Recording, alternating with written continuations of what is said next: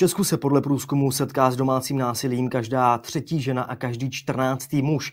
Na policii se ale obrátí jen jedna z deseti obětí. V romských komunitách je zdá se situace ještě vážnější. Z průzkumu, který před šesti lety zveřejnila eh, slovenská, slovenské občanské združení Kvovadis, totiž vyplývá, že fyzické násilí zažívá ve vztahu dokonce každá druhá romská žena z vyloučené lokality. Aktuálnější údaje k dispozici zatím nejsou. Hostem Romea TV je předsedkyně Združení Kvovadis a zřizovatelka mateřských škol Montessori Ingrid Kosová. Hezký dobrý den, zdravím vás na Slovensko. Vítejte ve vysílání Romea TV. Ďakujem veľmi pekne za pozvanie, veľmi si to cením. Dobrý deň. Jak moc velký problém je v romských komunitách domácí násilí? Myslím si, že v prvom rade treba povedať, že násilie páchané na ženách je celospoločenský problém a týka sa každého z nás a každej z nás teda nie len Romov a Romok, ale väčšinového obyvateľstva v rovnakej miere, ale v romských komunitách a najmä v segregovaných komunitách a v chudobnom prostredí je miera násilia páchaného na ženách o mnoho väčším problémom. A nielen preto, že tento výskyt násilia je väčší, dochádza k nemu častejšie, ale aj preto, že možno často dosahuje agresívnejšie formy a najmä nie je mu venovaná takmer žiadna pozornosť. Hmm. Ano, ten váš průzkum byl zaměřený eh, výhradně právě na vyloučené lokality, tedy eh, Romy a Romky, eh, kteří často žijí v nevyhovujících podmínkách a v chudobě. Vy sama jste dřív už veřejně řekla, že výskyt fyzického násilí, teď jste to vlastně i trochu potvrdila, a jeho brutalita roste úměrně právě s chudobou. Eh, zajímá mě proto, jestli eh, podle vašich zkušeností je domácí eh, násilí velký problém především v těch vyloučených lokalitách, nebo je obecně v romské komunitě třeba víc tolerováno než v majoritní společnosti? Na toto by som potrebovala možno odpovedať trošku zoširšia, pretože je dôležité veľmi povedať, že je rozdiel, či hovoríme o domácom násilí alebo o násilí páchanom na ženách vo všeobecnosti. Áno, áno, áno. áno. A najdôležitejšie na tom celé je to, že ak hovoríme o násilí páchanom na ženách ako jednej z foriem domáceho násilia, a, tak musíme hovoriť o príčinách a, tohto násilia. Mnoho ľudí, bohužiaľ, si dodnes myslí, že za násilie, ktoré je páchané na žene, si môže samozrejme aj ona sama, pretože napríklad provokovala alebo sa teda nechovala tak, ako by sa mala chovať, aby jej muž bol s ňou spokojný a podobne. Alebo si niektorí možno myslia, že násilie páchajú len muži, ktorí to nemajú úplne v hlave v poriadku, ale to by potom znamenalo, že každý štvrtý alebo každý piatý muž je e, nejakým spôsobom mentálne handicapovaný čo samozřejmě nie je pravda. Vím, že ten váš výzkum byl zaměřený především právě na, nebo hlavně na vyloučené lokality. Ale když se třeba podíváme do odborné romistické literatury, eh, třeba v odborném časopise Romano Janibem se mimo jiné dočteme, že každá romská žena je zvyklá na to, že ji muž občas udeří je doma, domácí násilí nebo násilí páchané na, žel, na ženách eh, řekněme, něco jako folklor, eh, nebo je to jeden z dalších stereotypů vůči Romům? No, presne som k tomu chcela dôjsť a, a to tým, no. že v podstate, ak žijete v nejakej lokalite, ktorá je vylúčená alebo segregovaná, tak tie tradície, ktoré máme, a teda v súvislosti súvisia s tým aj rodové stereotypy, sa akoby viacej ukotvujú bez vplyvu vonkajšieho prostredia na zmenu tohto celospoločenského fenoménu. To znamená, že tie rodové stereotypy a ich hĺbka, ktoré tu máme, to znamená, žena je ochrankyňa domáceho krbu a muž je hlava rodiny, ktorý je zodpovedný za ekonomickú situáciu v rodine a má povinnosť vyživovať ostatných, tak práve tieto rodové stereotypy a tá mocenská pozícia muža je vo vylúčených chudobných komunitách ešte viacej ukotvenejšia. A na, najväčším fenoménom je to, že my sme s nimi vychovávaní od malička v týchto rodových stereotypoch a my ich berieme ako úplne normálne a prirodzené. Ak by sme to mali percentuálne vyjadriť, takým napríklad v majoritnej spoločnosti sú rodové stereotypy na úrovni okolo 70%. To znamená, že 70% žien je presvedčených o tom, že úlohou ženy je chrániť domáci krb a mať deti. Tak v rómskych komunitách je to až 98%. Tento prieskum, ktorý sme robili v roku 2014 až 2016, je úplne, tak sa dá povedať, že ojedinelým a vychádzali sme len vlastne z také nejakej predikcie, snažili sme sa potvrdiť, či práve toto vysoké percento zotrvávania v rodových stereotypoch v rómskych vylúčených lokalitách, a to len na území bansko kraja, má nejaký no. vplyv aj na mieru násilia páchaného na ženách. A potvrdilo sa nám, že áno, pretože každá žena v rómskej komunite zažila počas svojho života nejakú formu psychického násilia každá druhá žena bola vystavená fyzickému násiliu a dokonca každá piata alebo každá šiesta žena bola vystavená nejakej forme sexuálneho násilia. Když bychom se zastavili, řekněme, u toho psychického nátlaku nebo psychického násilí, jaké jsou ty nejčastější formy, které vám uh, Romky v tom průzkumu zmiňovali? Jakým způsobem je jejich partneři psychicky nejčastěji týrali? týrali? Prvé potrebné povedať, že predstava o tom, aká má byť ideálna rómska žena vo vylúčenej komunite, je veľmi oklieštená na pozíciu matky. A bolo pre mňa prekvapením ako integrovanej Rómky, že ako by to bola len jedna jediná úloha, mať deti a, a pokiaľ uh, sa nám nachádzalo nejaké dievča alebo žena, ktorá nemohla mať deti, tak uh, nebola považovaná za ženu dokonca.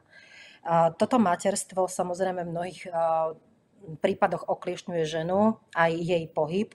To znamená, že muži najčastejšie ako keby vyžadujú, aby bol v domácnosti poriadok, aby sa žena postarala o deti, aby nikam nechodila bez dovolenia. To znamená, ano, a když byste se prosím měla dostat, pardon, že vám skáču do řeči, když byste se měla dostat k tomu, jaké ty formy toho psychického nátlaku nebo psychického násilí e, jsou, řekněme, v těch vyloučených romských komunitách nejčastější, tak to byly jaké? No, vychádza to práve z toho, že ak je muž teda uh, presvedčený o tom, že jeho má, žena má sedieť doma a má iba rodiť deti, tak potom je to najmä izolácia, zakazovanie teda stretávania sa alebo odchádzania z komunity. Potom druhá vec je vyhrážanie sa, ponižovanie samozrejme a nadávky. To sú najčastejšie psychické týrania. Zjišťovali jste i ty důvody, eh, proč ty ženy ve větší míře nenahlašují ty případy policii a vlastně dál zůstávají i s těmi svými partnery? V prvom rade je nutné povedať, že mnoho žien, dokonca aj tých, ktoré pôsobia ako líderky v rómskych komunitách, ale aj mnoho integrovaných žien si vôbec neuvedomuje, že v ich partnerskom vzťahu dochádza k násiliu páchaného na ženách. Je to dôvod aj ten, že teda sa nikde o týchto veciach nedozvedia, v škole sa o rodovej problematike neučí a Eh, tým, že sú vychovávané od malička v týchto podmienkách, vidia, že tak žili ich staré matky, tak to pokladajú za úplne normálne a prirodzené. A majú aj teda feedback od tých starších svojich rovesničok, že jednoducho si na to zvykne, je to úplne normálne a keď muž ťa nemá rád, keď muž žiarli, tak ťa vlastne nemá rád a podobne. Čiže uh, prvá vec, prečo to vôbec nenahlasujú, že sa stotožnili s touto pozíciou a že ju pokladajú za úplne prirodzenú a normálnu.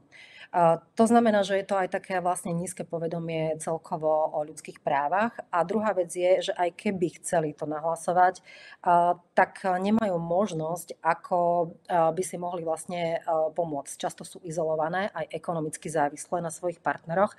A v prípade, že by niečo takéto nahlásili, tak by museli odísť aj s deťmi z komunity, čo im nie je umožnené, do absolútne nehostilného prostredia majoritnej spoločnosti bez možnosti sa nejakým spôsobom uživiť.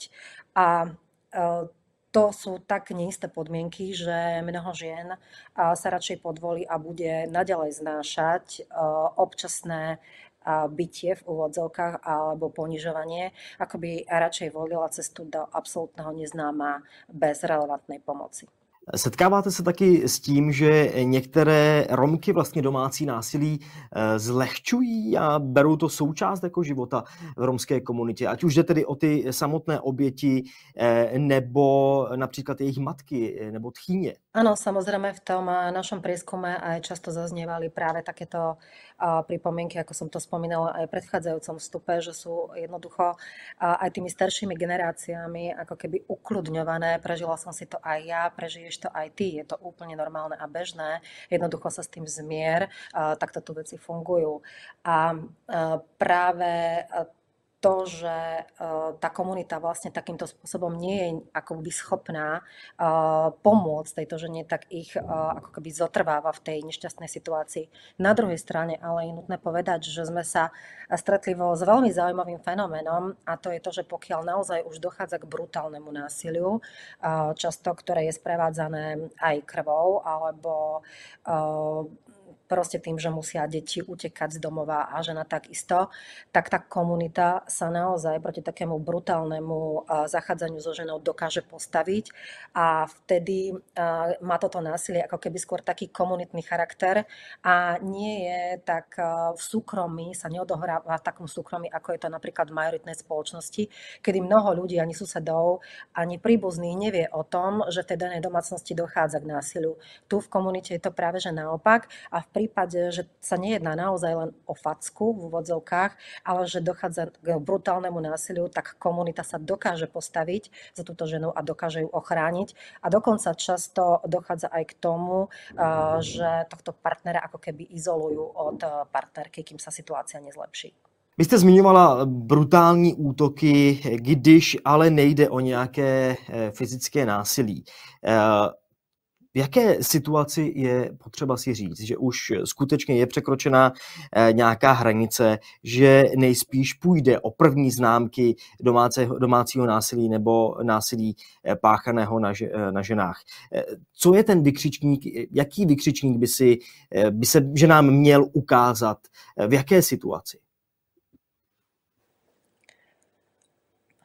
No v prvom rade je dôležité povedať, že v partnerskom vzťahu je vždy eh, dôležité chovať sa rešpektujúco a akákoľvek nadávka a ponižovanie vlastne je základným momentom k tomu, že muž môže v neskoršom čase dospieť aj k nejakému násilnému vzťahu. Treba povedať, že tá prvá facka nepríde po mesiačnej známosti, dajme tomu, a že každý partner, ktorý je neskôr násilný, je z začiatku veľmi pozorným a milým partnerom aj s výskumom je, u výskumov je potvrdené, že prvé e, napadnutie fyzické, k prvému napadnutiu fyzickému dochádza e, buď rok po zosobášení alebo po narodení prvého dieťaťa. To znamená, ako keby vo chvíli, kedy si je partner už istý, e, že partnerka od neho neodíde. Takže ak sa ma pýtate na to, uh, kedy je to prvé ako keby ukazovátko, že pozor, uh, tento vzťah nie je v poriadku, tak je to vtedy, kedy sa už žena uh, necíti v tom partnerskom vzťahu ako rovnocenná partnerka. Když už to mm, se vyvíjí tím eh, nepříliš dobrým směrem, eh, připomeňme prosím, eh, nebo připomeňte vy ta základní pravidla, co by oběti domácího násilí měly dělat, na, na koho se obrátit, jak se chovat i v té domácnosti. Je veľmi ťažký proces psychicky naozaj opustiť muža, ktorého milujete a s ktorým máte deti je nutné naozaj zdôrazňovať, že v každom takomto vzťahu išlo o vzťah lásky a že napriek tomu, že dochádza k častým výbuchom zo strany partnera, žena akoby stále dúfa, že jej partner sa raz môže zmeniť a nechce ho opustiť aj kvôli deťom, aj kvôli iným objektívnym skutočnostiam, ktoré v tej rodine sú.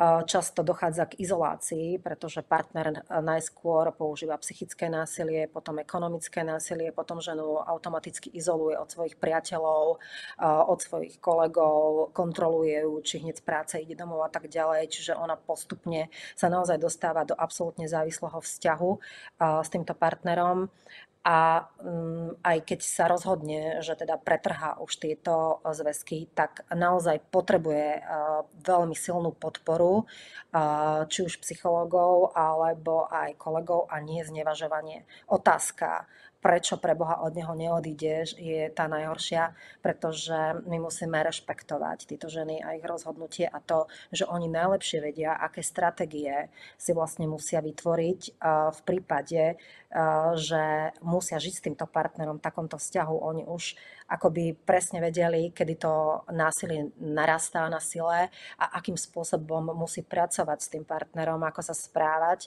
aby nedošlo k tomu poslednému štádiu, keď už dochádza k fyzickému násiliu. Takže dobře, dobře, já, já, já rozumím vašim slovům, ale zkusme si představit situaci, kdy je Romka, řekněme, třeba ve vyloučené lokalitě, ale nebo taky ne, uh, už několik let trvá uh, násilí ze strany jejího muže, partnera, mají spolu uh, dítě, ta žena samozřejmě to nechce uh, nikomu říct, nebo samozřejmě má, má opodstatněné obavy. To dítě to zažívá taky. Co má ta žena v téhle situaci dělat, pokud se bojí na někoho obrátit sama?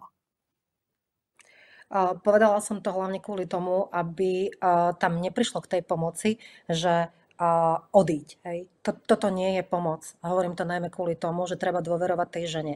Ak žena nie je rozhodnutá, že chce odísť od svojho partnera, tak je treba pomôcť iba vytvoriť si nejakú stratégiu úniku v tom čase, kedy tú pomoc potrebuje. Napríklad ak žena vie a my teda zistíme, že teda e, ako sociálni pracovníci alebo sociálne pracovníčky alebo zdravotní asistenti, že v tejto rodine dochádza k, takejto, k takémuto násilnému e, partnerskému vzťahu, tak môžeme ponúknuť tejto žene pomoc a povedať jej, že v prípade, že bude mať pocit, že teda dochádza k nejakému násiliu, a tak um, nás môže vyhľadať tu a tu a poskytneme jej pomoc. Napríklad môže mať, môžeme jej pomôcť zbaliť veci nevyhnutné pre prežitie na jednu noc pre svoj svoje deti a pre seba.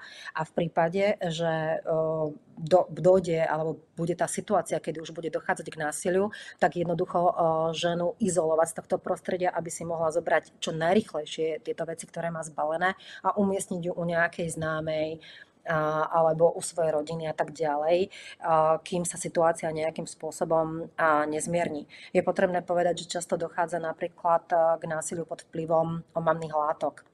Čiže v prípade, že žena vycíti nebezpečenstvo, tak skôr je vytvoriť taký priestor, aby mala čo najrychlejšie všetky veci na porúdzi a mohla akutne riešiť túto situáciu. To je taká prvá pomoc. Tá druhá pomoc je samozrejme, že je môžeme pomôcť vyhľadať odbornú pomoc a dať jej nejaké kontakty na rôzne centra, organizácie alebo krízové centra, ktoré sa zaoberajú touto pomocou pre násilie páchané na ženách, pretože je nutné pracovať psychologicky aj so ženou, ktorá bola vystavená násiliu, ale aj s deťmi, pri ktorých sa dochádzalo k násilnému činu. Ale v tomto momente už musí byť žena rozhodnutá že naozaj od tohto partnera odíde a nie je pod vplyvom nás, ktorí ich budeme nútiť, ale samostatne na základe vlastného pocitu, že to musí urobiť. Pretože to, čo ju potom čaká v tom krizovom centre, je tiež veľmi náročná cesta k tomu, aby sa osamostatnila a aby dokázala sama postarať o svoje deti.